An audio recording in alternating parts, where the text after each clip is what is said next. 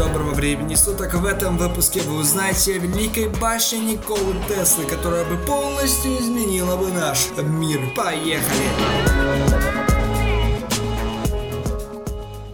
Никола Тесла начал планировать башню Ворденклиф в 1798 году, а в 1901 году начал строительство около пролива Лонг-Айленд. Архитектором башни и лаборатории рядом с ней был Стэнфорд Уайт. Финансированием занимались богатые промышленники. Одним из них был Джон Пирпонт Морган, инвестировавший 150 тысяч долларов в лабораторию. В июне 1902 года Тесла перенес свою лабораторию с улицы Хьюстон-стрит, Манхэттен в Ворденклифф. В Арденклифф это была местность, которая была названа в честь честь известного человека. Однако в 1903 году, когда башня была почти закончена, она все еще не функционировала из-за последних доводок конструкции. В дополнение к коммерческим беспроводным телекоммуникациям Тесла намеревался продемонстрировать передачу электроэнергии без проводов. Поскольку это могло обрушить рынок и предоставить всем желающим бесплатную электроэнергию, Джон Пирпант Морган, акционер первой в мире Ниагарской ГЭС и медных заводов, решил отказаться от дальнейшего финансирования. Издержки Издержки строительства превзошли бюджет, предоставленный Джоном Пирпаном Морганом, а другие финансисты неохотно предоставляли деньги. К июлю 1904 года Джон Пирпант Морган с другими инвесторами окончательно решили отказаться от дальнейшего финансирования этого проекта.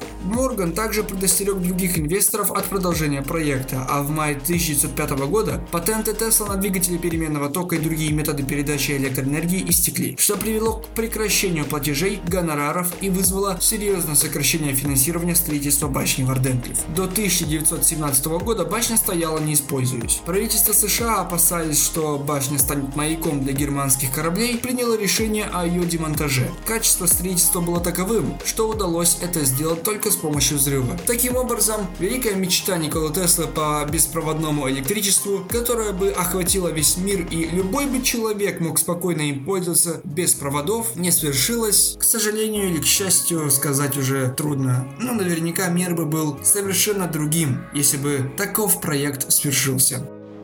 На этом я закончу свое повествование о башне Варденглиф. Надеюсь, вам было интересно и вы смогли подчеркнуть что-то, что поможет вам в вашей жизни. Также вы можете подписаться на наш YouTube канал Love History и также слушайте наши еженедельные подкасты на Яндекс Музыке. До скорой встречи, увидимся в следующем выпуске.